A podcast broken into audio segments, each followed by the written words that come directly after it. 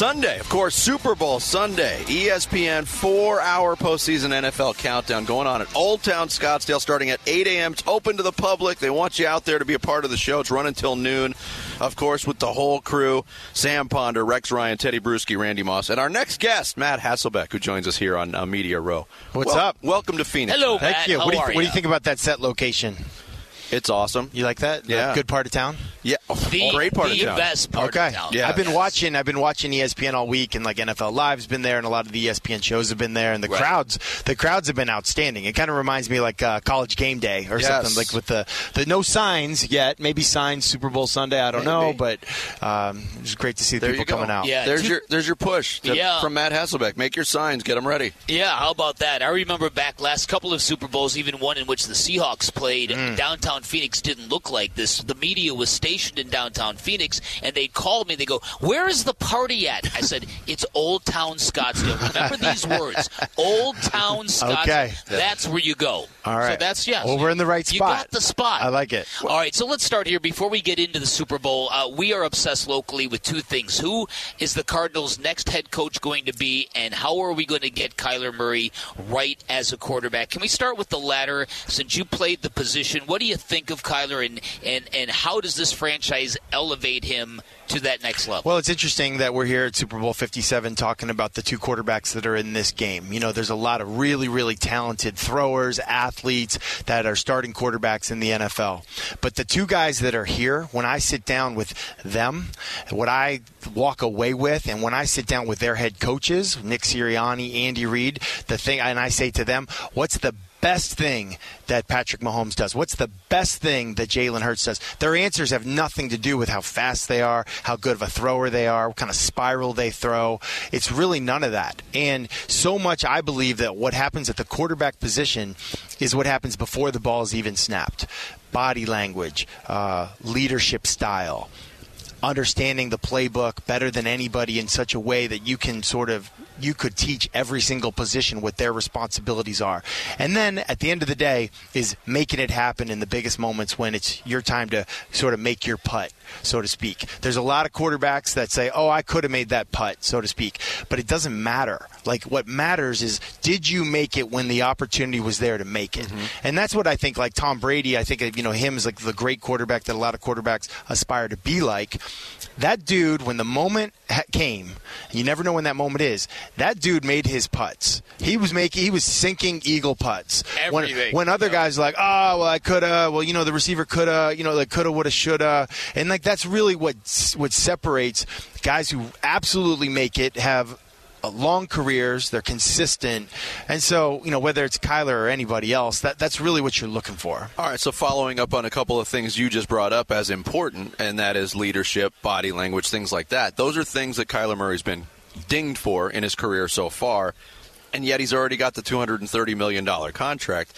It, you've been around the game a long time. Are those things that a, a young player can learn? Uh, people say leadership can be learned. I think a lot of it's innate, but what, what's your opinion on Yeah, it? well, listen, I, I think it's contagious. You know, when you set when the the culture is such that like, hey, this is the standard. Like, I think of Mike Tomlin as one of the great leaders in the game. I think he's unbelievable. Doesn't even matter like what storm is facing their team. This guy, like, the standard is the standard. I'm looking for volunteers, not hostages. Boom, done.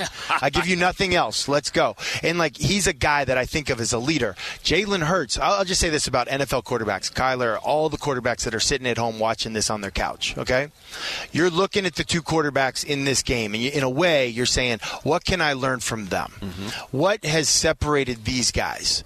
And you're sitting there. To me, Jalen Hurts is one of the most impressive 24 year olds I've ever seen. This quarter, this Super Bowl is historic for a lot of reasons. The first time that the two starting quarterbacks in this game are black starting quarterbacks. It's historic for that reason. It's the first time the two starting quarterbacks from the state of Texas are ever in this game, which is also sort of surprising. Um, and another one, this is the youngest matchup of two quarterbacks since Dan Marino and Joe Montana.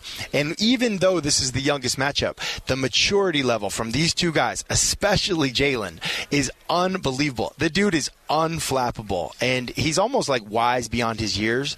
And uh, I just think there's something to be learned for all quarterbacks. Sure, Kyler, uh, he's got the physical attributes and all that stuff, so it's easy to sort of zero in and critique the other stuff. But um, if you're looking for someone to model your body language after and sort of your Yeah. presence, to me, Jalen Hurts is, uh, is as good as they come. One of the uh, one of the great stories of the NFL this year, in my opinion, uh, Arizona Cardinal fans will disagree with this, but it was sort of the reemergence of Pete Carroll's culture uh, of what you guys and you were part of it. What Yeah. has been built in Seattle, and what kind of foundation it is. In no matter what that storm is, like you mentioned with Mike Tomlin, here in Arizona, there's not been a lot of accountability. There's not been a lot of discipline. How do you build that? What what's what are the secret ingredients to that culture that every successful franchise seems to have? Well, Pete Carroll was really transparent and honest about how he was and who he was as a head coach the first time around Jets, Patriots, and he said, you know, I was just like every other coach. Then I went to USC and I, I he actually read a book by John Wooden, and he said, you know what, I need to figure out who what my identity is going to be, what my team's identity is going to be. And he goes, I perfected that when I was at USC. 53 and 0 when we did this. 53 and 0 when we did this and he that message was so clear in that building. And there's there're not a lot of rules but there are three rules and we all knew what they were. And ultimately like he just he created an atmosphere of like competing at every freaking thing you were doing. We would get per diem. You go on the road you get per diem you get like i don't know $38 or something like that okay? When you get your per diem it's immediately like find somebody to rock paper scissors best out of three for your per diem and it was on. And like he took every little thing. There's a basketball hoop in the team meeting room and it was on. We're playing horse. We're playing pig. Like it's on. Everything is a competition. And his thing was like and this was like a little bit of a kobe bryant thing like it doesn't matter what you're doing. You're everything is a championship opportunity. Rock paper scissors or playing in the super bowl. And so his his his like mindset which i think is so great if it's the Super Bowl, you don't have to over try. You know, you don't have to over try. Like you just you just do what you've always done. And then if you're playing like an 0 and 16 team, the worst team in the league, you're never in danger of playing down to the level of your competition because like, nah, dude, like I get hyped up for rock paper scissors. I'm gonna I'm getting hyped up to play the Houston Texans. Right. Let's go. that makes sense. Matt Hasselbeck, ESPN, our guest here on uh, Media Row, Super Bowl 57.